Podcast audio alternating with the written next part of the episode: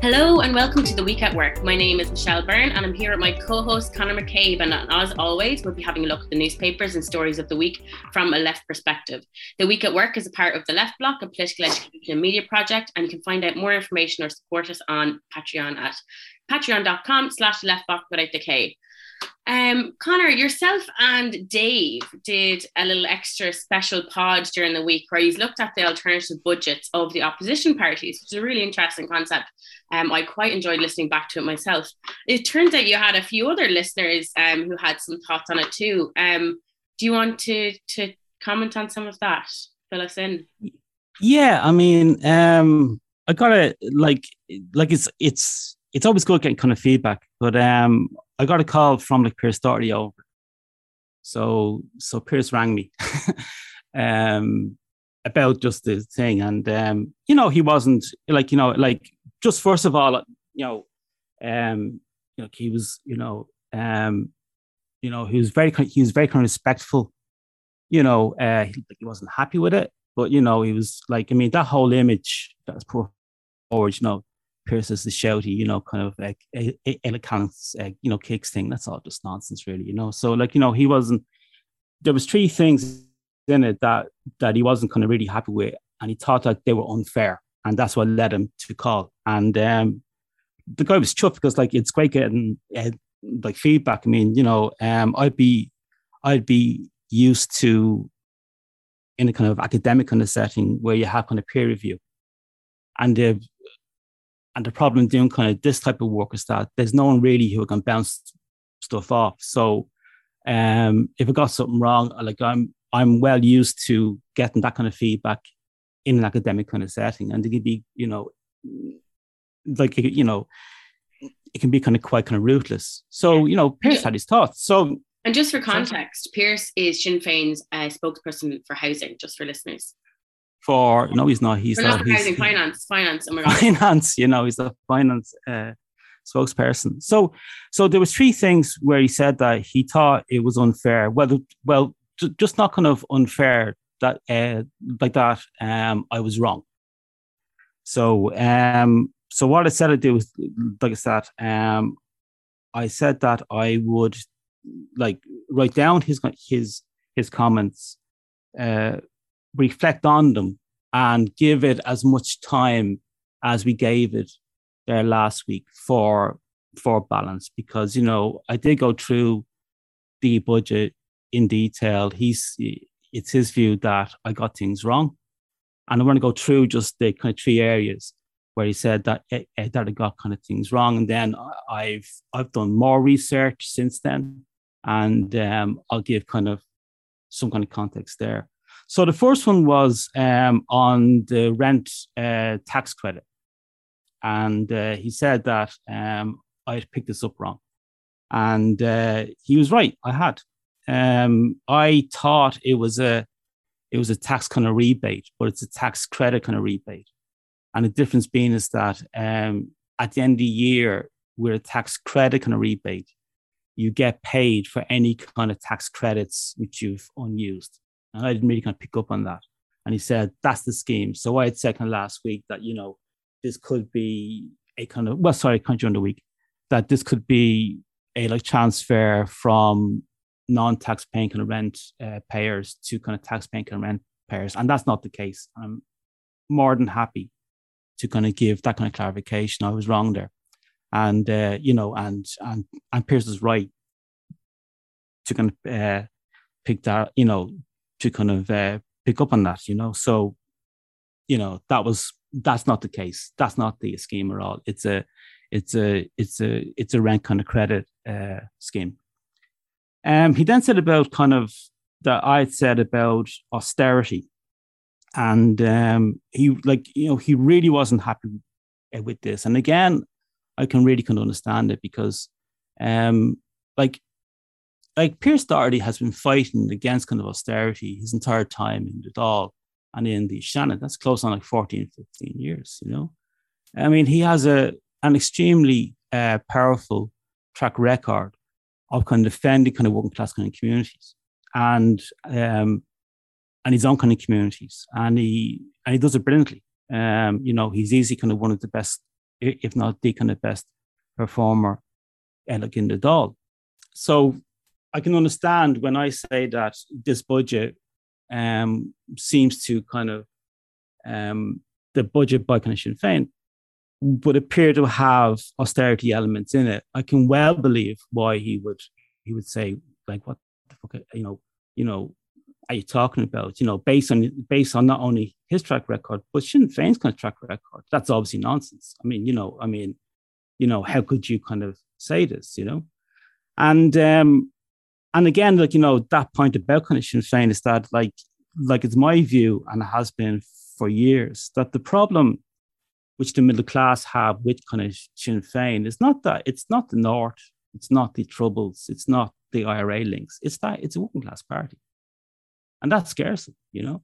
So to have someone like kind of you know kind of Pearse Doherty, uh, fiercely intelligent and um, articulate kind of working class uh, like politician fighting on behalf of kind of working class people, you know, I mean that's what really kind of scares them, you know, and he's and he's really kind of good at it. But like having said, and then his third point was about kind of borrowing. He says that they are borrowing and and that I got that wrong.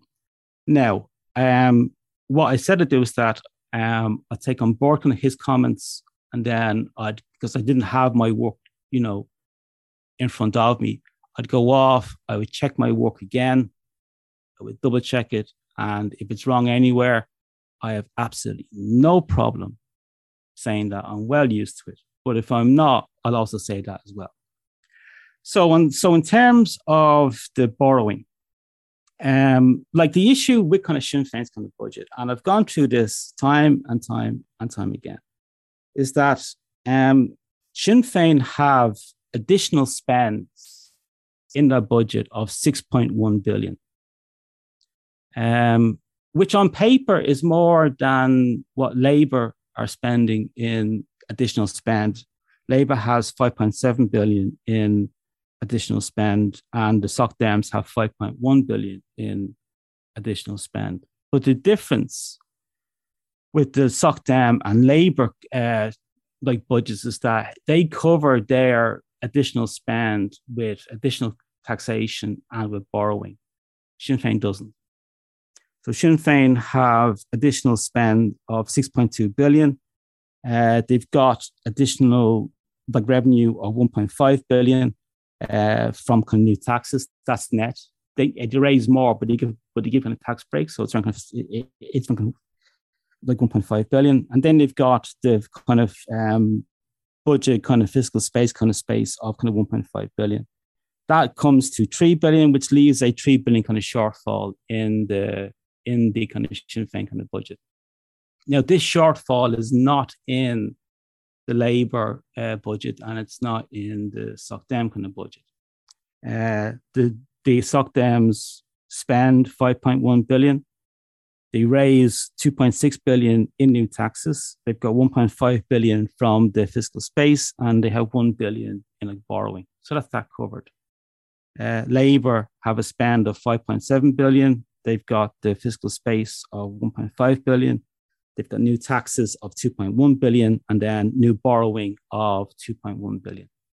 There's nowhere in the Sinn Féin budget does is there a line item saying that they're going to borrow. Oh, no, where they're going to borrow. They say that they are going to borrow, but they don't do it. So they say that they are in this budget, but then they don't do it. Labour say that they're going to uh, borrow and they borrow. So them say that they're going to borrow and they borrow. So on page 22 of the uh, Sinn Féin kind of budget, they lay out, it's a table showing um, the, um, the pre-committed current expenditure uh, of 2.1 billion, the core a capital um, expenditure of 1.1 uh, Sinn Féin adds to this by kind of 1.8 billion. And then there's a core kind of uh, current kind of expenditure of, of like 1.7.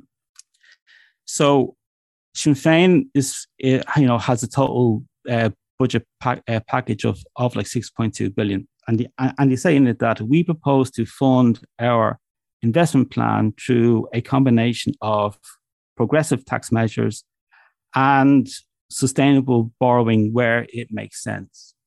So, so to say it. So the attention was there, but do you reckon it was an error that it was omitted, or? Well, just well, just kind of roll back here. They're saying saying that you're going to do something and doing something are two different things. So you can say, I'm going to borrow, but it's not in your budget. This is a budget. It's budget 2021. They may have said it in like other documents, but you stand and fall on your budget. What they do say is that we plan no additional borrowing for current expenditure. So they say that they're going to borrow, but not going to borrow for current kind of expenditure. I'll, I'll, get into that kind of detail later on. And then they say that we are proposing to an increase in capital expenditure now and over the medium term. That's in the uh, same kind of paragraph. If you read that quickly, you might start thinking that because you say we plan no additional borrowing for current expenditure, but we are proposing an increase in capital expenditure, you might you might believe that they're saying that they'll borrow for kind of capital, but that's not what it says. It says we are we are proposing an increase in capital expenditure. It does not say we are proposing an increase in borrowing for capital expenditure. this is something that we see in kind of government documents all the time. And it's here as well. And the fact that they have no additional borrowing for, for current expenditure is reflected in their budget. And the fact that they're going to increase capital expenditure but not borrowing in this budget is reflected in their budget. So what we have time again, just going back to it, is Sinn Féin have an additional spend of 6.2 billion, additional revenue um, from fiscal space of 1.5 billion, new taxes of 1.5 billion, which leaves 3 billion, which means that they have 6.2 billion of line items in their budget, which are listed for kind of expenditure but which are which they say is additionality, but the additional funding is only half of that. So where's where's this kind of three billion kind of shortfall going to come from? Well, how Sinn Féin does it is that they seem to just on a budget, as I said, kind of like during the week, they go to what I called kind of last week the kind of standing still money, and this is the money that is kind of pre-committed.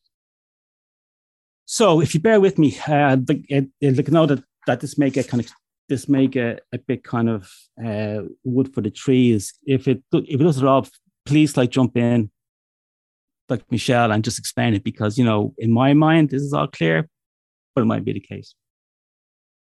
The the issue here is that uh, the government walked into this kind of uh, budget cycle with 4.7 billion in funds 3.2 billion of that um, was on pre-committed ex, um, uh, expenditure.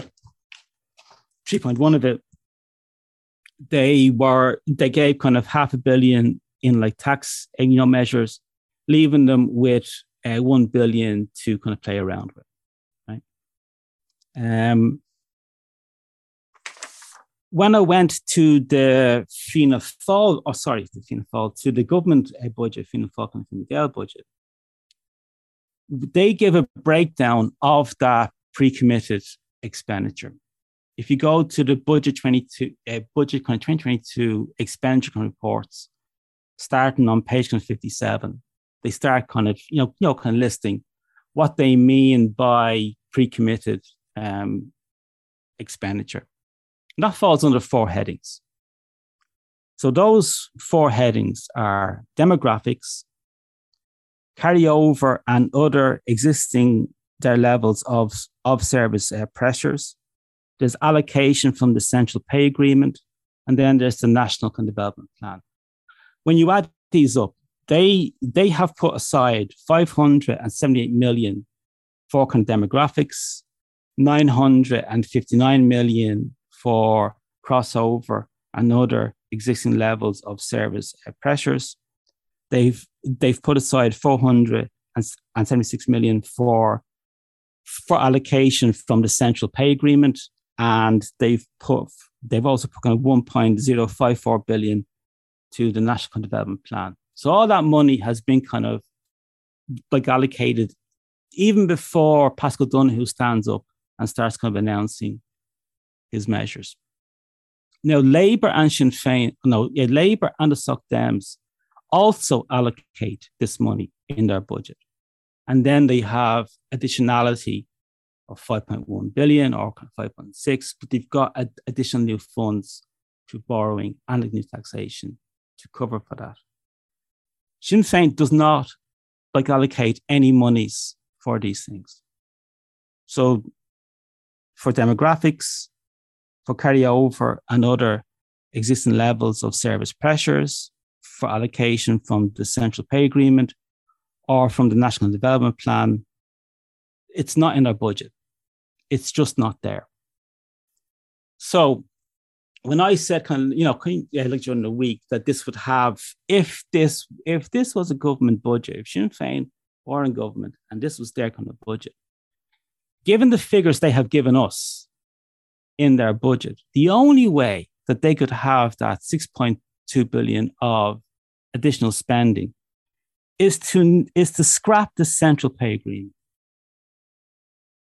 to get rid of it because they have no kind of funds for it to not factor in you know demographics and not factor in a, a, a, a carry over another existing levels of service pressures not, and also to not kind of fund any of the national development plan for this year. Because it's not in our budget.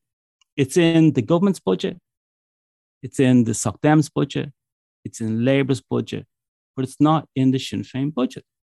So what that means is that during the week I had said that you know that the government had had set aside roughly 5.6 oh sorry 3.6 percent um, for demographics, which worked out around kind of 3.1 3.2 billion.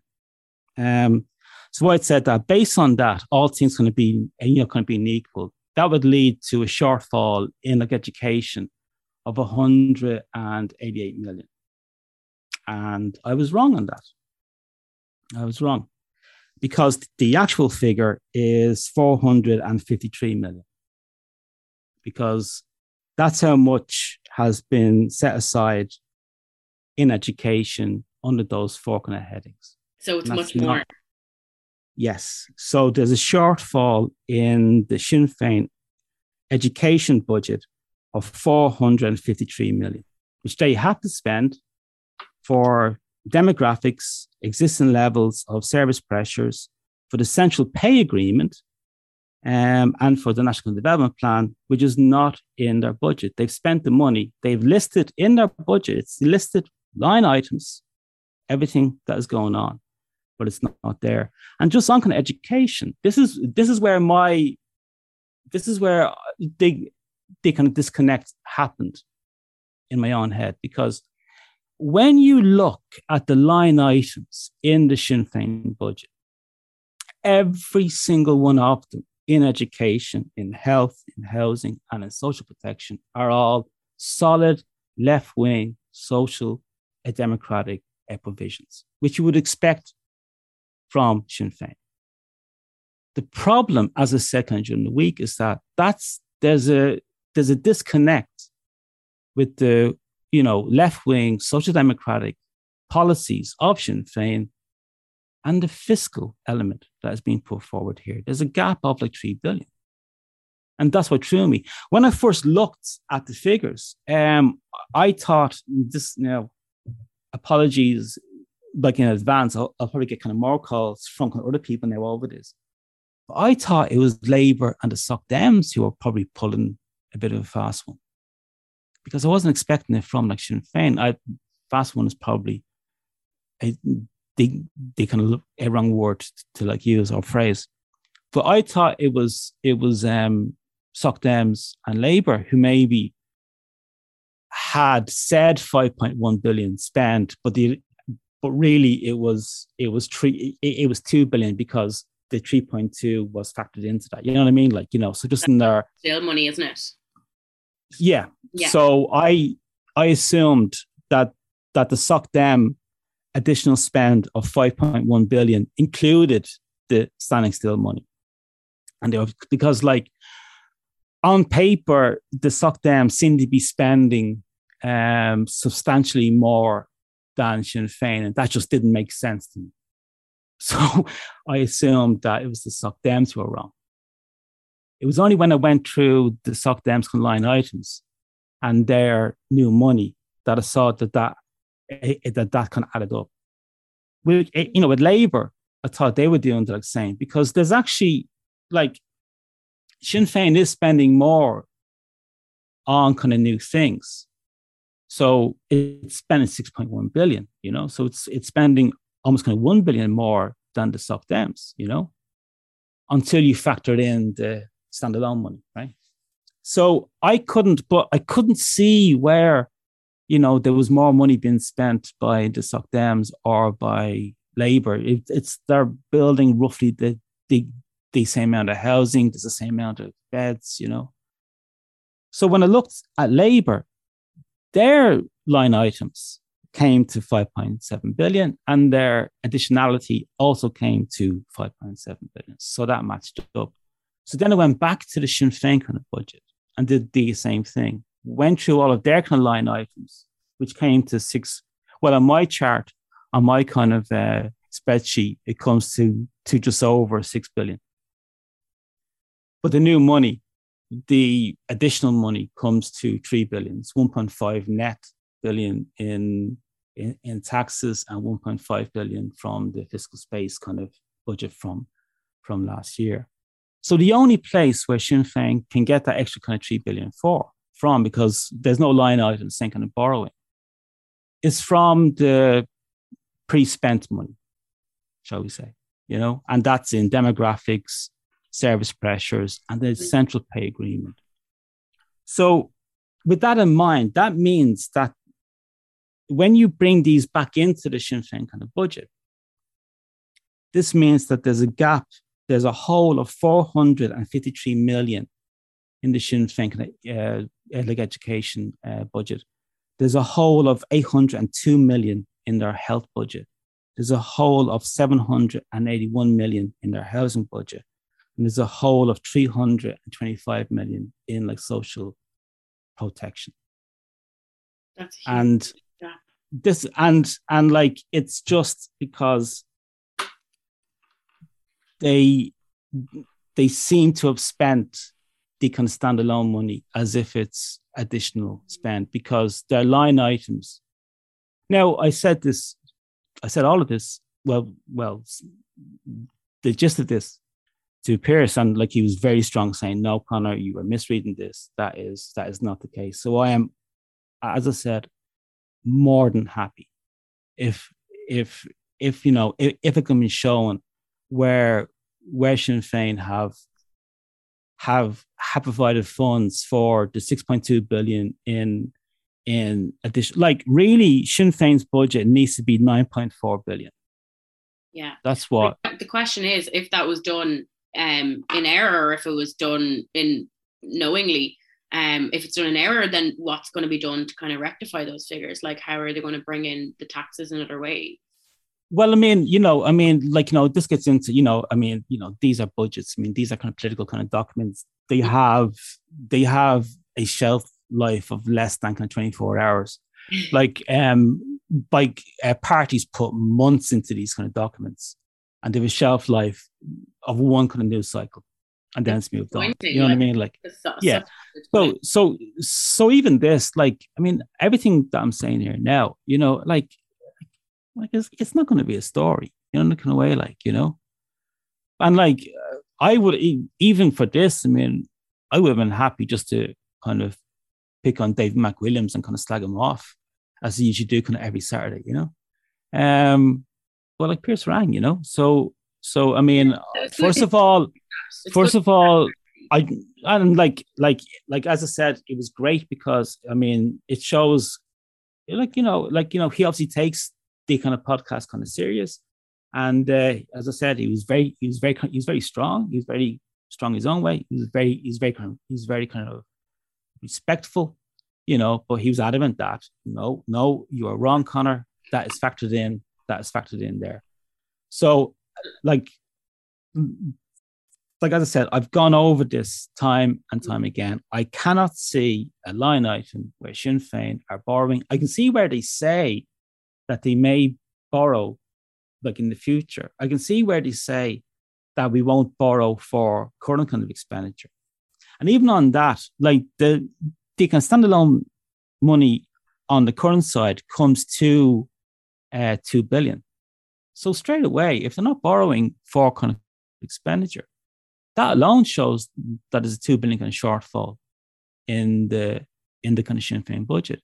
And they don't say that they'll borrow for capital expenditure in this budget. They say that they will increase capital expenditure in this budget. And they don't really because they because how they've done it, from what I can see, mm. as I said, and, and, like as I said, I'm used to kind of peer review where you throw something out and then you get people kind of criticize and, and then you work towards a kind of a general kind of overall kind of thesis. Unfortunately, as a second during the week, there's no one else who's even fucking interested in this, right? so I've no one to bounce off, right? So I'm more than happy. I've, I'd be chuffed to say, hey, this is wrong, as it was on the rent stuff. You know yeah. what I mean? Like, I mean, you know, you know, so so it's not like, you know, I'm completely infallible here. I'm like, you know, but as I said, I've gone back. I cannot see where Sinn Féin, Sinn Féin's budget should be 9.4 billion. That's what it should be 6.2 in additional spend and then 3.2 for for standalone money uh, in those kind of four areas. And I can't see it. And if there is and like any other clarity that needs to be made on it for next week, of course, definitely pick up the phone, call us in, message, drop us a line yeah. on Instagram or Twitter, whatever you want. And I well, I mean, the other parties, well, if they felt um, any of the budgets were interpreted differently. And if anyone hasn't at this point listened to the other pod, the podcast that delves into the detail of all of the um, all of the alternative budgets, I would definitely recommend it. I find it very interesting.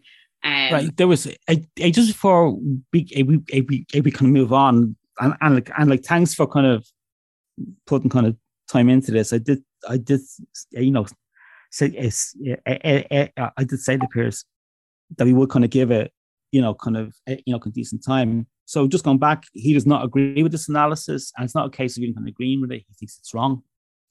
And um, similarly, when Pearse Doherty tells you that you're wrong, like on your figures, you do stand like like you sit up and you listen. You know what I mean? Like you know, but I have gone back over them. I've taken on board his his his own criticisms, and I genuinely can't see it. I can't see where Sinn Féin have, as far as as far as I can see, their main budgets in in like education, health, housing, and social aid protection have a 1.6 billion hole in them for demographics, service pressures, essential essential eh, pay agreement, and like pre-committed national in, in national development plan. The one a department that doesn't actually suffer from this, and it's the only one, is kind of agriculture. That actually did kind of quite well in the kind of Sinn Féin budget. But all the others, as far as I can see, there are there are issues here. I mean, like even like like when the Skibbereen Eagle um, said that I had its eye on Russia, um, it didn't expect Russia to ring up and go, "What the fuck are you playing at?" you know, so um, like it did like you know it was it did it did it, it it didn't it did kind of put me on my toes which is which is always a kind of good thing good to know? keep you on your toes isn't it conor it is yeah it is it is it is and like as i said pearse he was right about uh, the rent uh, line but i still maintain that if you don't if you don't make an allocation of half a billion for, for the central pay agreement, then I do think I was kind of justified mm. in, in, in, in, like saying that this would have austerity kind of aspects to it. And the problem is that it is completely out of kilter with the line items in the Sinn Féin budget. yeah, which is a left wing social democratic kind of budget. The problem is the the fiscal there element of it. And thanks for the time on this. Sorry. But just to kind of even segue to what you're saying there, you know, about the, the agriculture part of that budget, obviously they mentioned increasing the national herd, which is very questionable. And there's actually a story I read the Irish Examiner this week. There's a story, as of course it's it's all the Munster reporting, but this is a we can't talk bad about Cork this weekend when you know the Cork Jazz is on, but there is a story here, mm. um, and it's Cork has the largest dairy herd in the state. Um, so the cattle numbers are up 1.5% to 7.3 million cows in Ireland. Like, um, that's outrageous when we're talking about like being in the middle, not in the middle, like we're tr- hurtling towards, I don't know what we're hurtling towards when it comes to the uh, climate crisis, but the CSO have released stats saying that, um, you know, cattle numbers are up.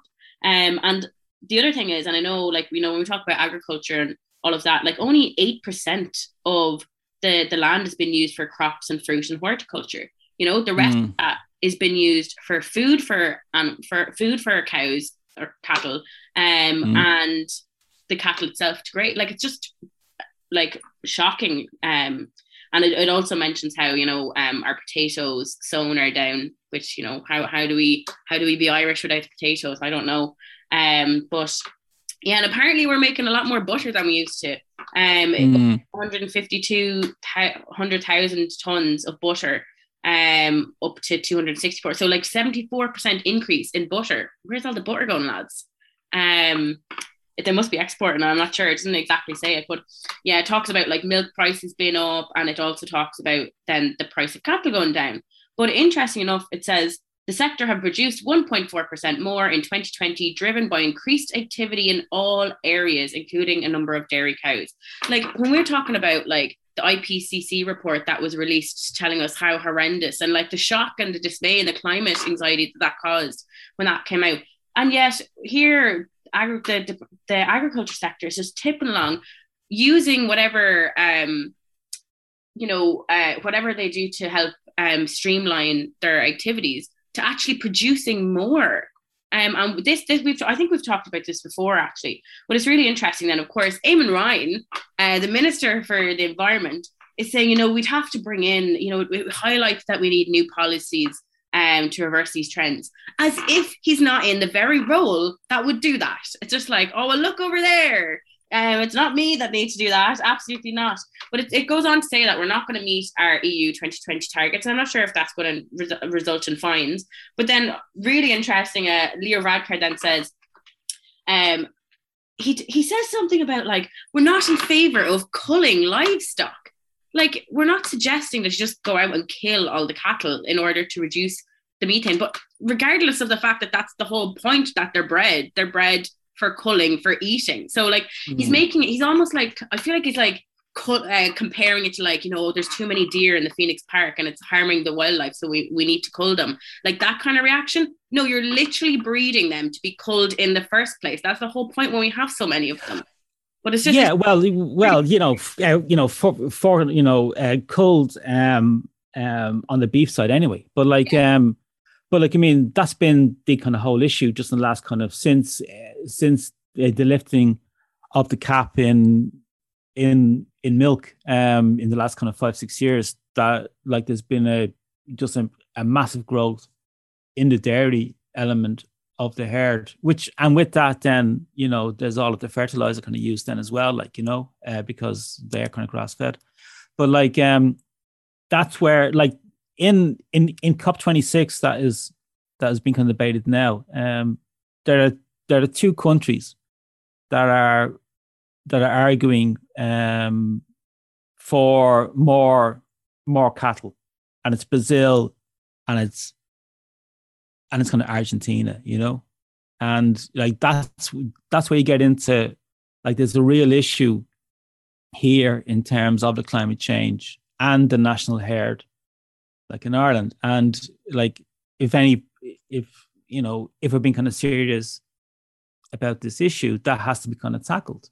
Um, and I don't see much kind of political will to actually kind of do that, you know. But I mean, like that is that that is that is one of the core kind of elements, and there's no amount of kind of retrofitting is going to kind of uh, you know kind of balance that out.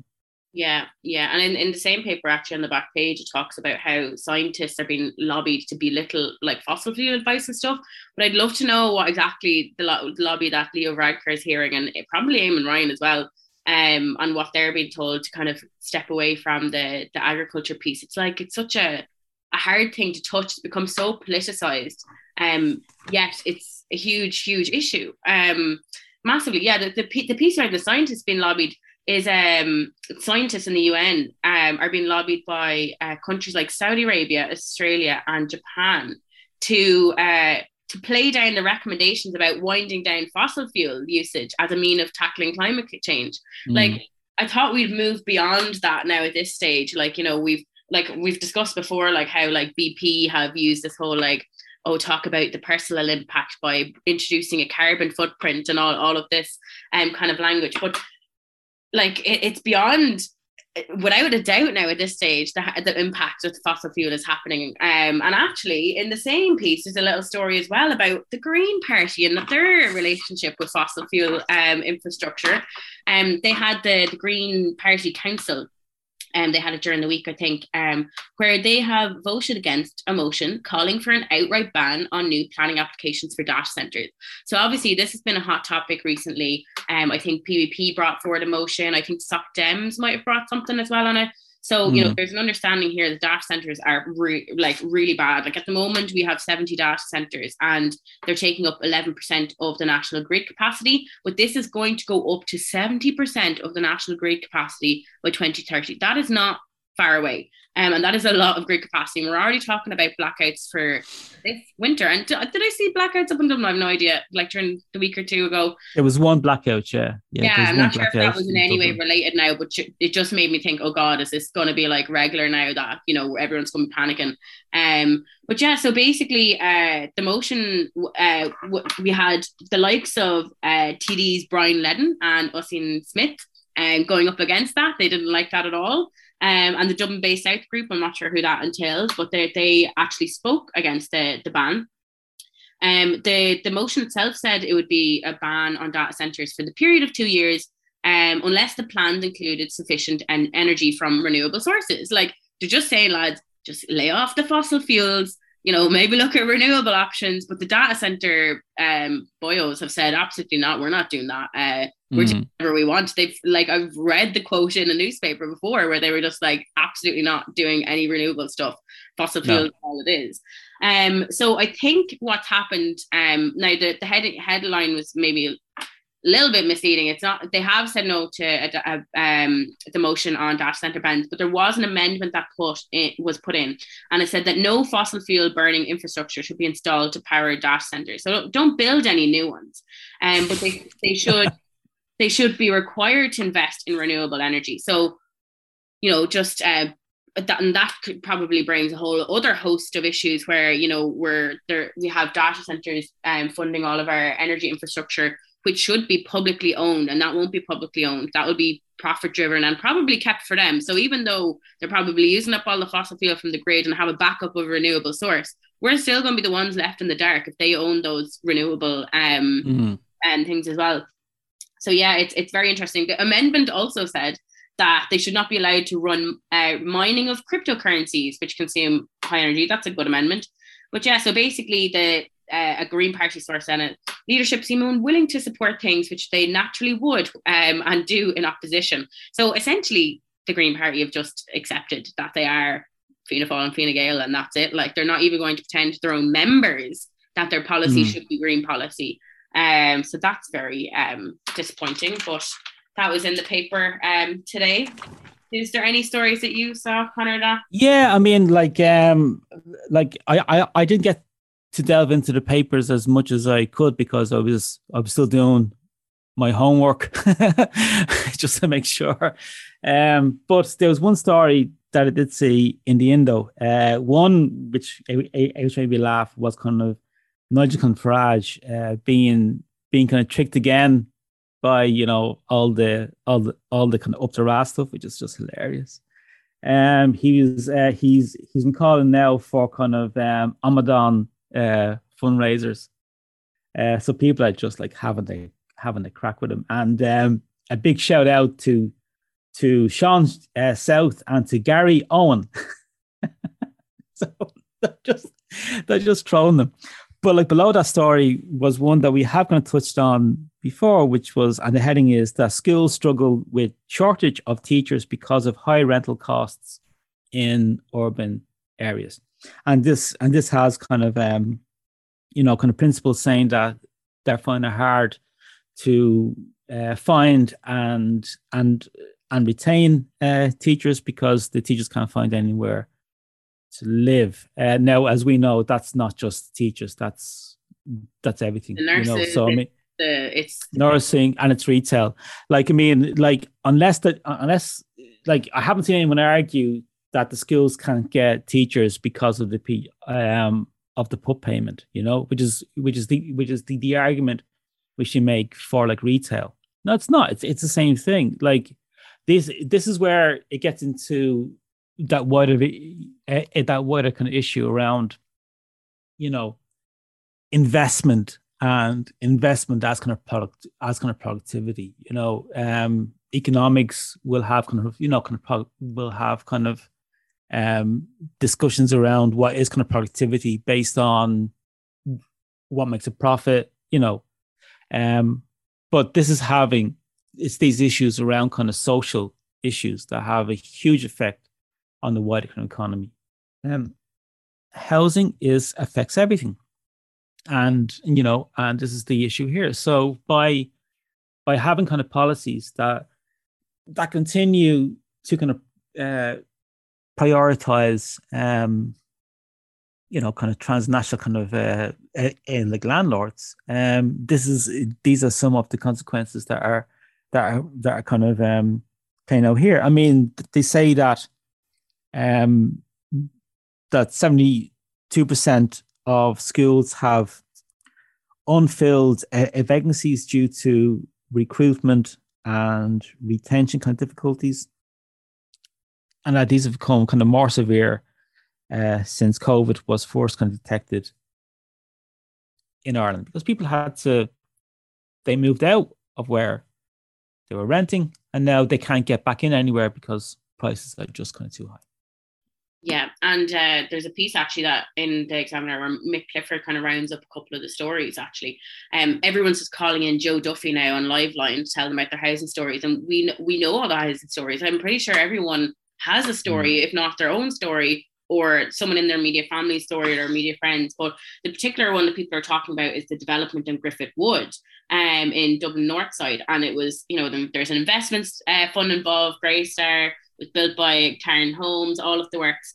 But essentially, what happened is that this couple went to to view um, this apartment that was supposed to be two thousand two hundred and fifty to rent a month, which is astronomical for um, I think it was was it a studio? Um, could have been yeah i think it might have been a studio um but then when I got there it was 250 200 euro more a month than what i've been advertised for but then they were told that they have to pay 50 extra euro a month for the car and then on top of that they were like oh and uh, by the way do you have any pets and they were like yeah we have cats and they were like oh well that'll be 75 euro a month per cat as well added on to the rent like oh my god can we not live like renting for the space. We're not renting per head or per how. Like soon they're going to be asking you how often do you use the couch. Oh, that. You know, like what, what is that about? Like this has gone beyond a joke. Like so, like when they went in, they thought they were renting something for two and fifty, and by the end of it, they were looking at 2,800 a month. Like both of them, obviously astronomical figures. But that was one of the stories that was put up. And then, of course, the other story that people have been talking about in the last while was about the, the piece of land, um, I think in Coolock, um, where basically the councillors are like, oh, the wool was pulled over our eyes. We didn't know that they would buy the land and rezone it and then flip it for like 10 times the price. So they bought the land for like 2.5 million in 2016 uh, this Platinum Land uh, organization from London. And they said, We're going to build so many affordable housing. It's going to be great. You know, we'll, we got your back. It's going to be fantastic. And the Dublin Inquirer actually broke this story.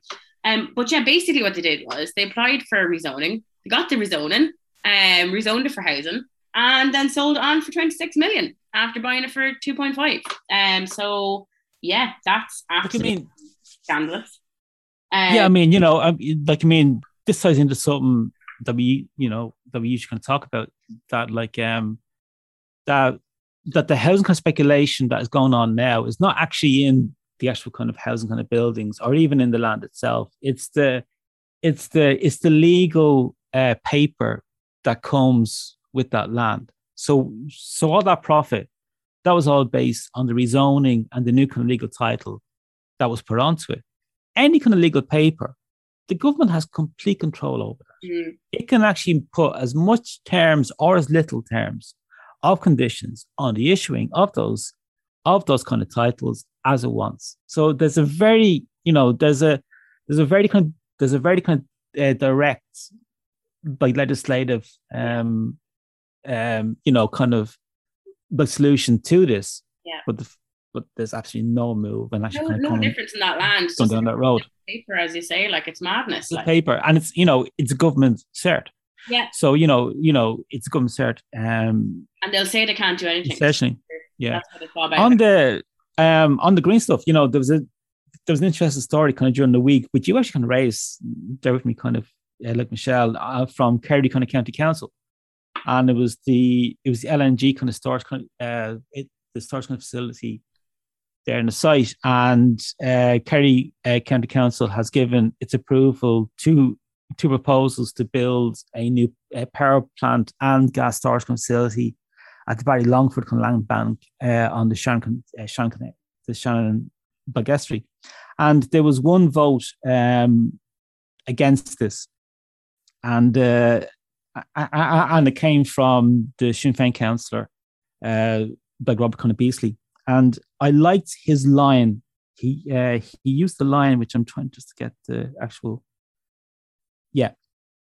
No, sorry, it, it was a loan uh, from yeah, sorry, from like Cathal uh, Foley. He was the he he's a Sinn Féin kind of uh, like uh, he's a Sinn Féin kind of uh, like uh, counselor, and he said that um he said uh, that uh, that that the proposal was not supported by everyone, and that he he had concerns about the source of the gas that would be brought ashore at the at the at the kind of like facility, and then he says um many years ago, whale oil was viewed as a solution to an energy crisis. And I think frack gas will go the same way. And I, I just love that line.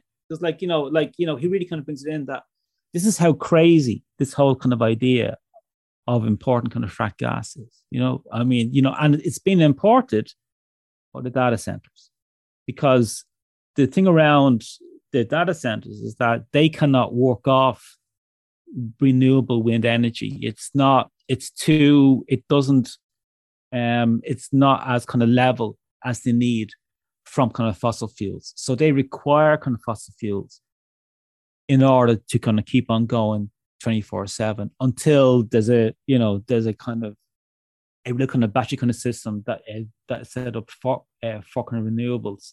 Um, they have to fall back on, on these. So part of the infrastructure like not only will kind of data centers like mess up um our our own kind of energy grid, um the plan is to import kind of frack gas to bloody well power them.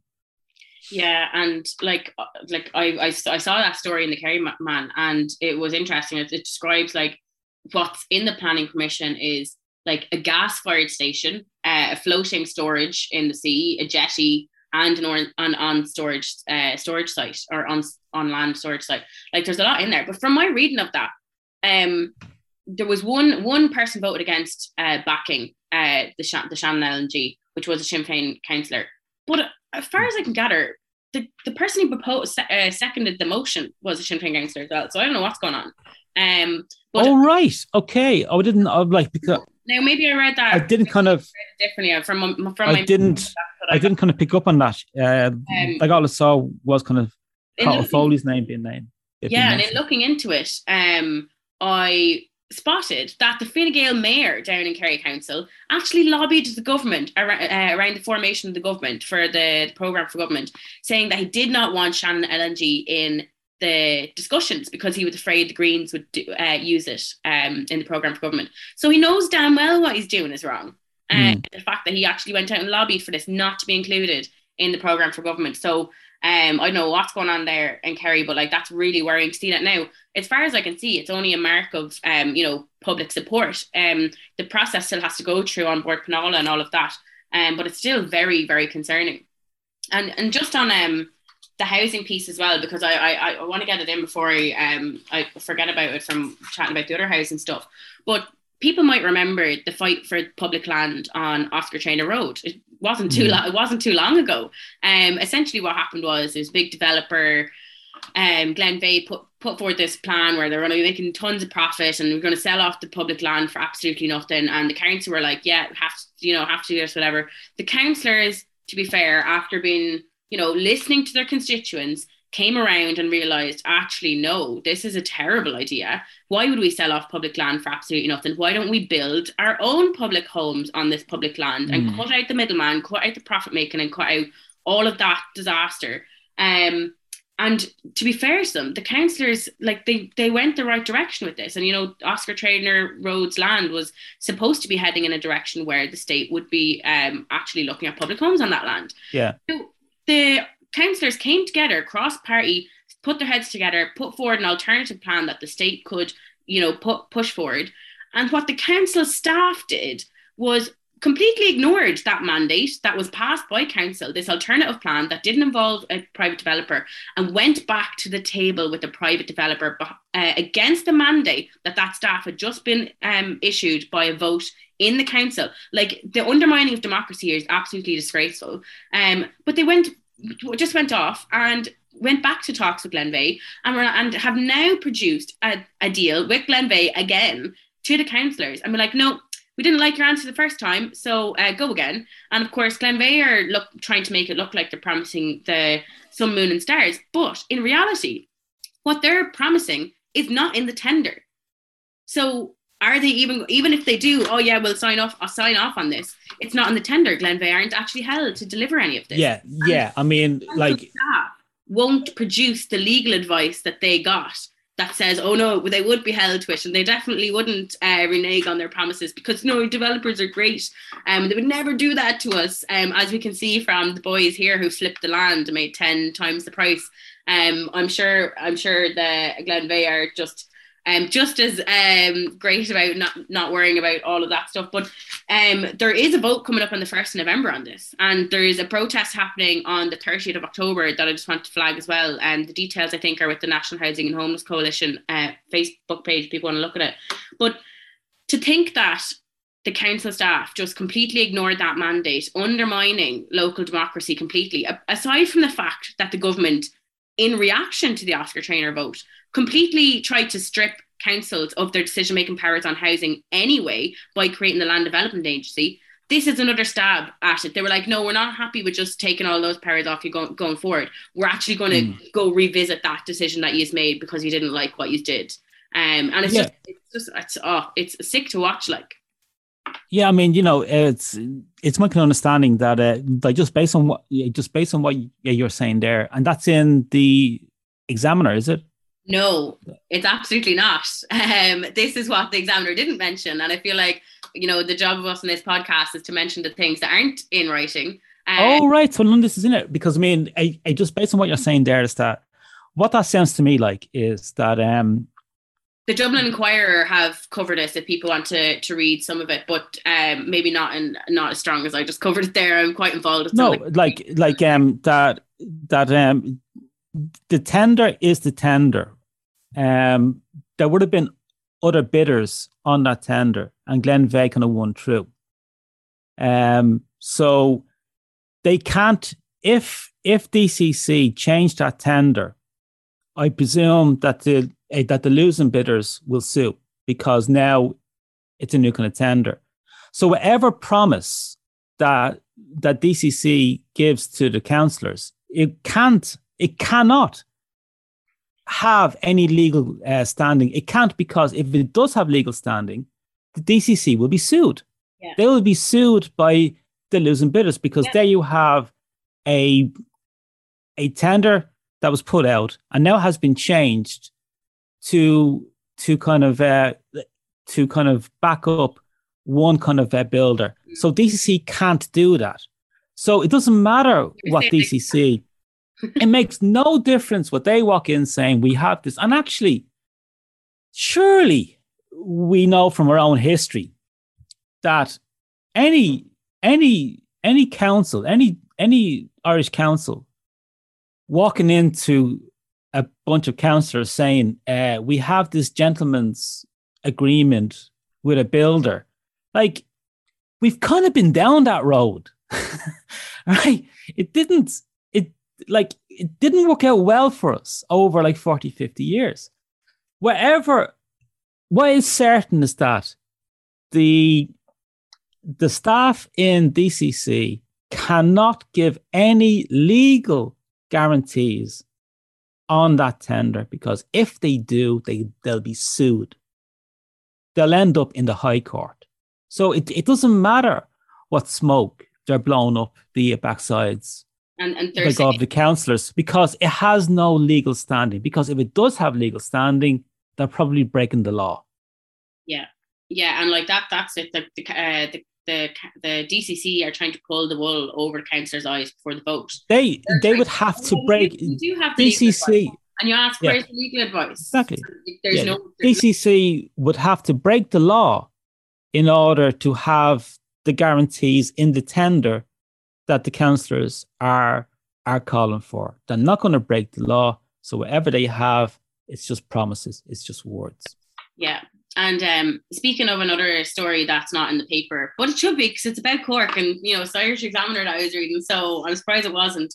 Um, but there was a story around Cork renters actually um, during the week around a story where the landlord and some other particular people who he probably hired to come in and get them ha, uh, to get them out had gone in and tried to do an illegal eviction in this house. Um, and something had happened anyway. One of the tenants had got their parent down, and the parent actually ended up the ambulance had to be called for the parent because it was a health issue um, entailed. I don't know if what happened exactly inside the house. But um, luckily, CATU Cork, um, the, the tenants union, got tons of members down and had a big presence to be like we're supporting get that landlord out like you know supporting the tenants and brilliant um you know immediate action from people in Cork. And that's so why tenants unions like this are so important when it comes to mm. illegal evictions because the RTB isn't going to help you when you're in the middle of a legal eviction. You need your union to come out and um to, to show that support.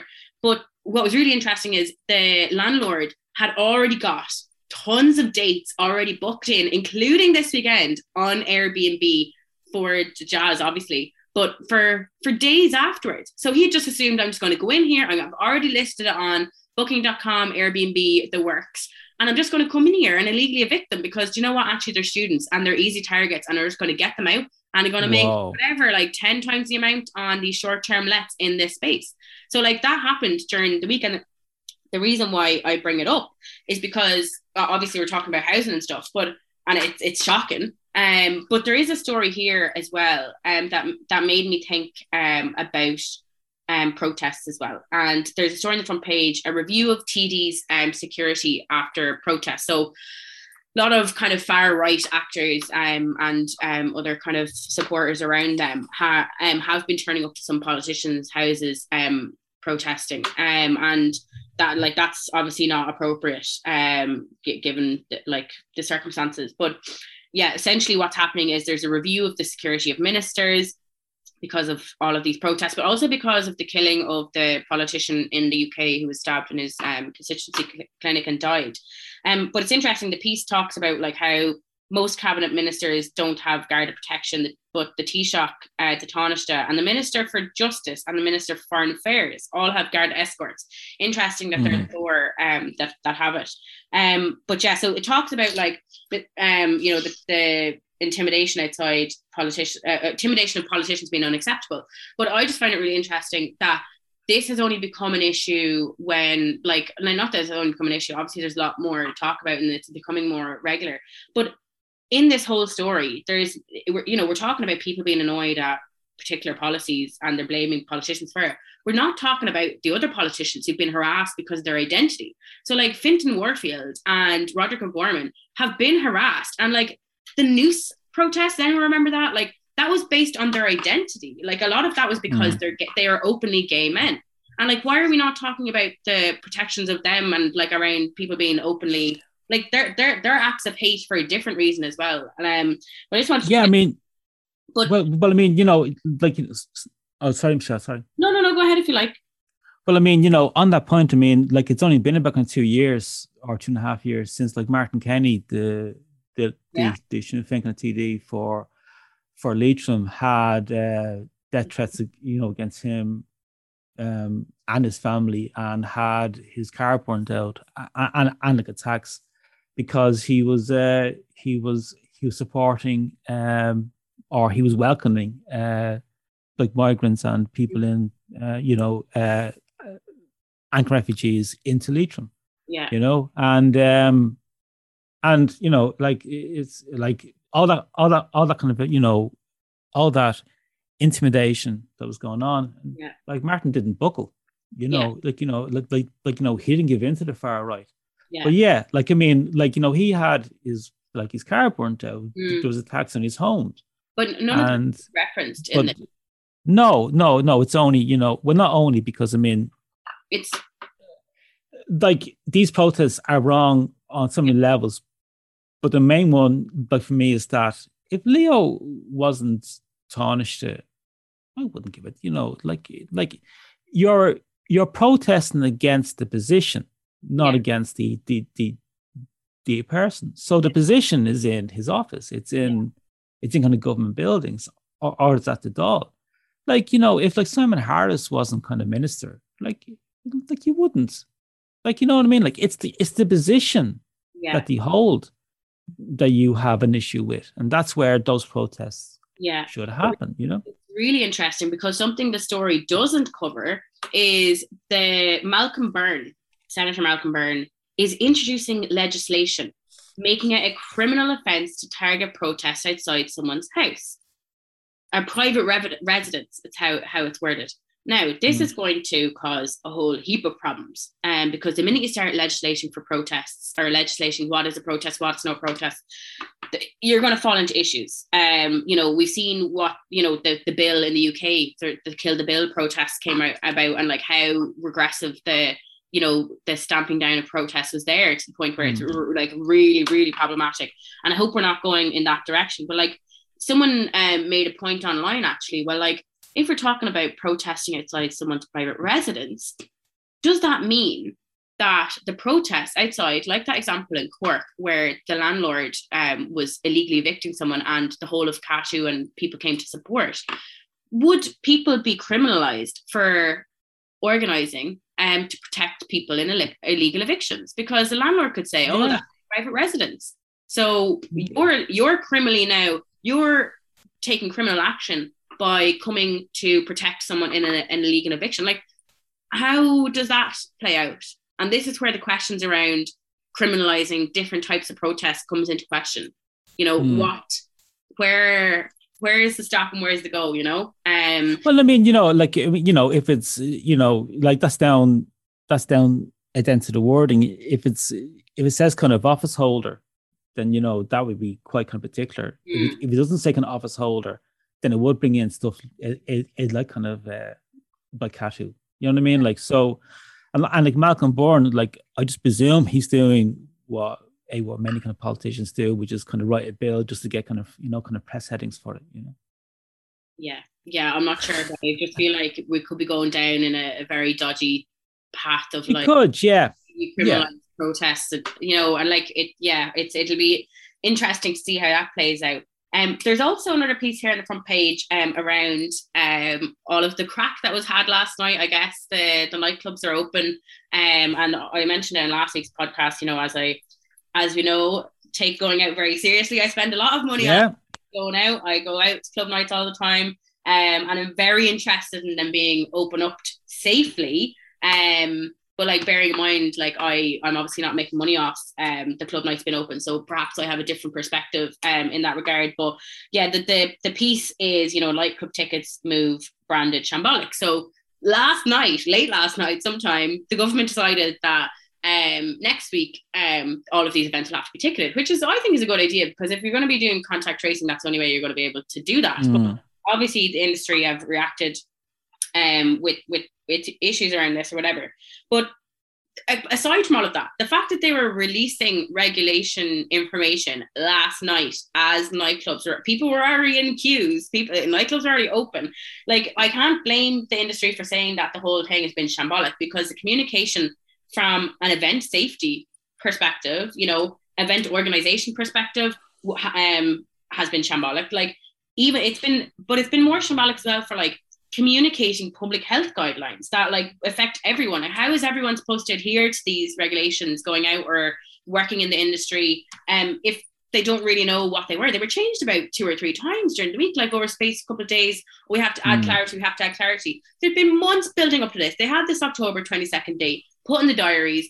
And maybe, maybe, you know, I, I would argue maybe we shouldn't have put a date in the diaries because maybe we should have been led by the actual health, um, what, what the situation was with the public health at the time rather than aiming towards a specific date because maybe no i mean you, you know? like kind of Catherine martin has some has some serious questions to answer here you know i mean but in terms of kind of showing you know shown any kind of leadership on this, you know. Yeah. So I mean, you like, know, um, I know, you know the industry um, lobby really wanted a date so that they could plan, they could book the international acts, they could do all mm. of that, and I understand why they they wanted that. But like what it's led now to, in my opinion, because uh, quite a couple of gigs that um, my friends had got tickets for for this weekend had to be cancelled.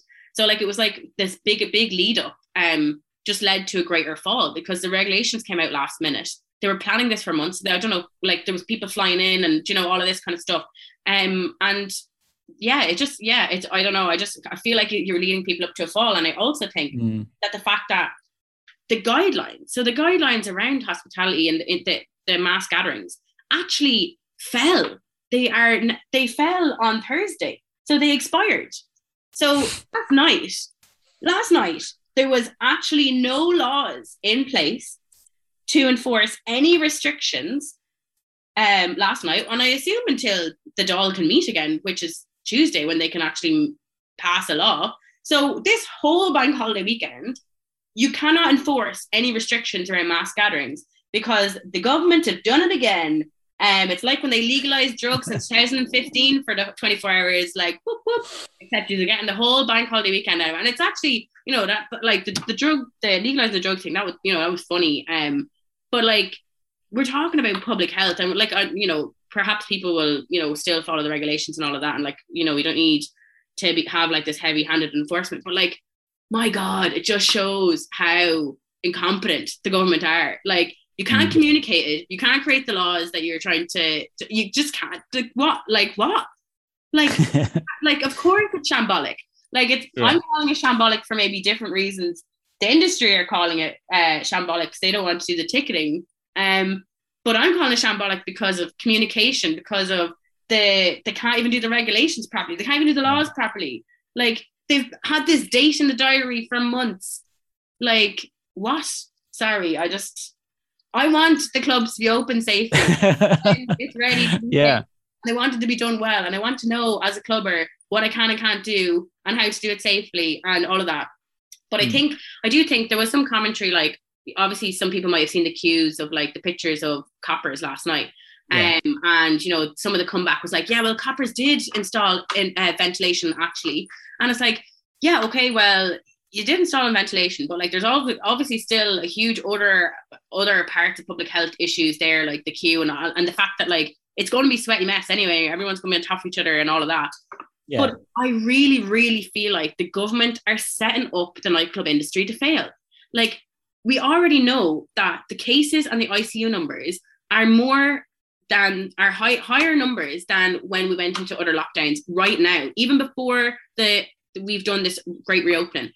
The government yeah. are going to absolutely blame the nightclub industry and young people. Don't they will blame the young people as well for going out, despite them being the ones who are allowing this to happen. They're facilitating to happen. There's already a problem before the nightclub's open, and no one's mm. talking about it.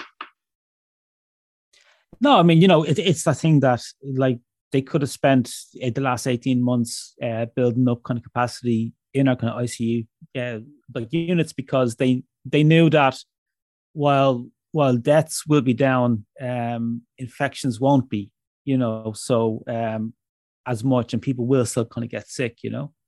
Um, so I mean, like for me, this this all comes back to to just like you know having that kind of a certain kind of health kind of system plan and not kind of rocking kind of that boat, and all other sectors have to fall in line and and kind of carry kind of that that kind of slack down for it. Yeah, absolutely. Um, you don't have any other um stories you want to finish on, Conor, before I finish up, do you? No, no, no, no. That's about it. You know, I had my. And I know you comment on the the property sections, um, but the the examiner has a property section actually as well. Um, and I won't go on too much about it. It's 40 pages of, of advertisement. And I opened the first page and I was like, all I could see was the very Sherry Fitzgerald logo. And I was just like, oh my God. I don't think we no. covered that at the time, but like do you remember like two weeks ago, the one of the guys who worked in Sherry Fitzgerald put up like a LinkedIn post and was like, you know, um, we we can we can like absolutely achieve record breaking rents for you landlords, and we can source high quality tenants. Um, which is pretty sick to think that like one, they're like actually cheering on record breaking rents. Um, and they're just and then the selection of like the high quality tenants um will be with us in Sherry Fitzgerald like makes me feel ill inside um because like we need just need a roof over our head you please leave us alone. But I feel like mm. auctioneers have kind of got off a little bit scot free actually in a lot of this commentary around property. Like they really kind of paint themselves as the good guys. Like I remember I was chatting to one uh, auctioneer actually from Sherry Fitzgerald and he was like oh uh, we would never accept like cash payments or anything like that for a house. We're the good guys. I'm like how have you managed to get out of all of this crisis with without a scratch on your back but anyway I just thought I'd mention yeah. that um, because I just it, it um it annoyed me. But funny story, I will leave it on because I know Dave always likes to leave it on a funny story, and this one's good. Mm. Um, I haven't I haven't even mentioned this to Conor, but on page three of the Examiner, priest put on leave for TikTok posts, right? So um apparently he's been making TikToks, this priest. Um actually where's he from? Galway. And he's been making a lot of uh, innuendo and jokes about playing Highway to Hell at funerals um, which I think is, you know, whatever. Um, it depends on what kind of funeral you want, I guess.